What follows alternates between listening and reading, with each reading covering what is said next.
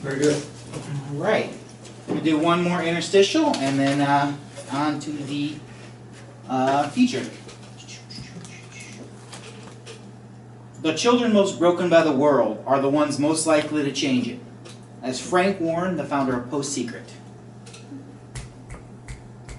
Maybe I should do the work here and now while I'm alive so that maybe someday I can relax and enjoy being dead. That is a book called Goth Girl Rising by Barry Lyga. It's one of those teen fiction books. One of those teen fiction. Uh-huh. You know, every so often they got a little nugget of truth in them.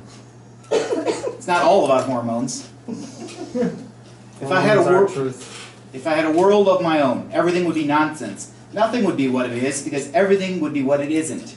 And contrary-wise, what it is, it wouldn't be, and what it wouldn't be, it would. You see? That's Alice in Wonderland. That's the Josh. If you caught that one pretty quick.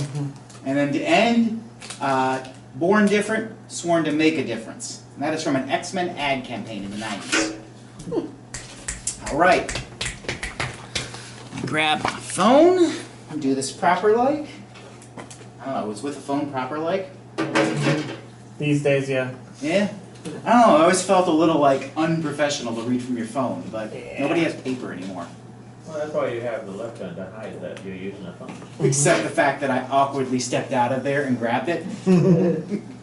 All right, so I'd like to introduce our feature today, Emiliano Lebron, and I will read his bio.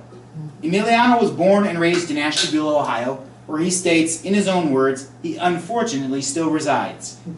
He started creative writing as a senior in high school and was published in college.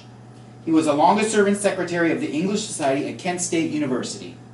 He took an eight-year hiatus from writing and made his return to Beautiful Blasphemy in 2022. Without further ado, I'd like to welcome Emiliano Lebron. Woo! All right.